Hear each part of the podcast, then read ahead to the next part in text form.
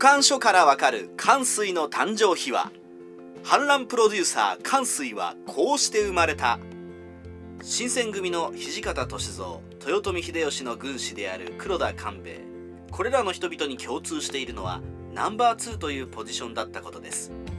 彼らは主人と見た人間を引き立てて見事に大出世させたり天下人にまですることに成功します。そのような人物は中国の五冠末期にもいました。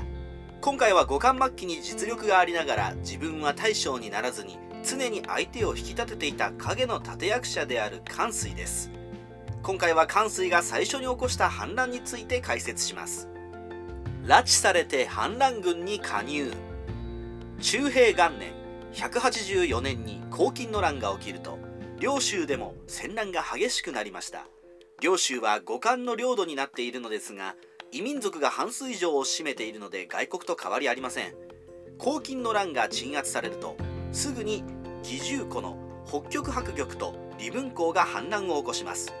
義重湖というのは五冠書によると強族の別の一派です。だけど風習に関しては大差はなかったようでした。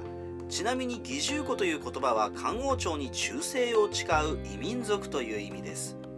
北極白玉と李文公は役人を殺害すると近所にいる地元名士である偏将と関水を拉致して軍政を一任します。ここで関水は初めて登場しますが彼が巻き添えにより戦乱に身を置くことになったのは驚きです。しかし筆者はこの話は信じていません。拉致してきたやつにいきなり軍を任せるなんてありえない話です。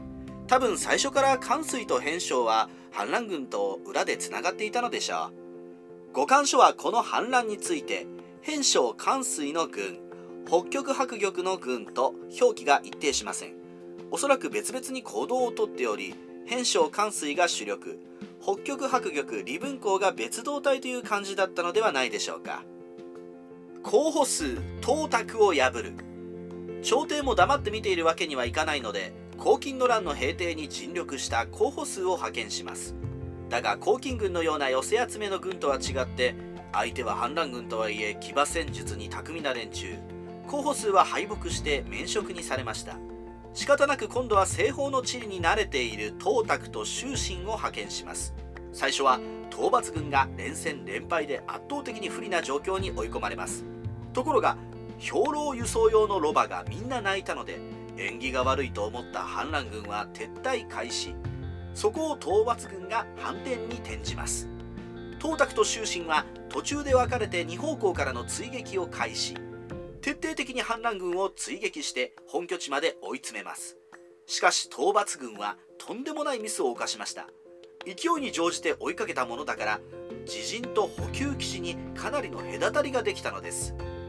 種を明かすとロバが泣いてから撤退したというのは反乱軍が流した真っ赤な嘘でした。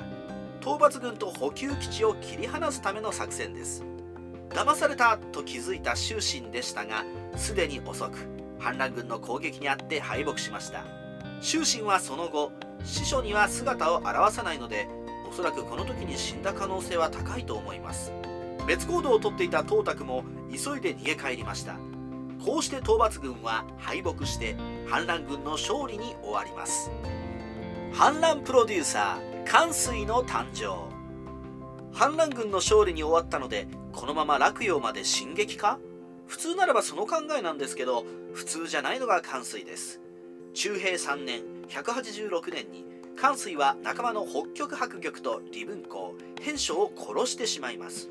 理由は歴史書が何も語らないので分かりませんがおそらく反乱軍内部の勢力争いでしょう。軍事権を握った関水ですが彼は自分が大将になることはありません。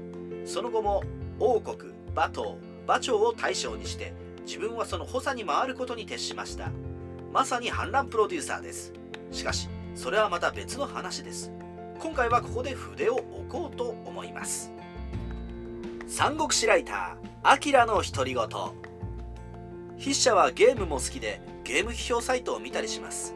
最近気づいたのですがプレイステーション2の新三国無双3は評判が良くないようです。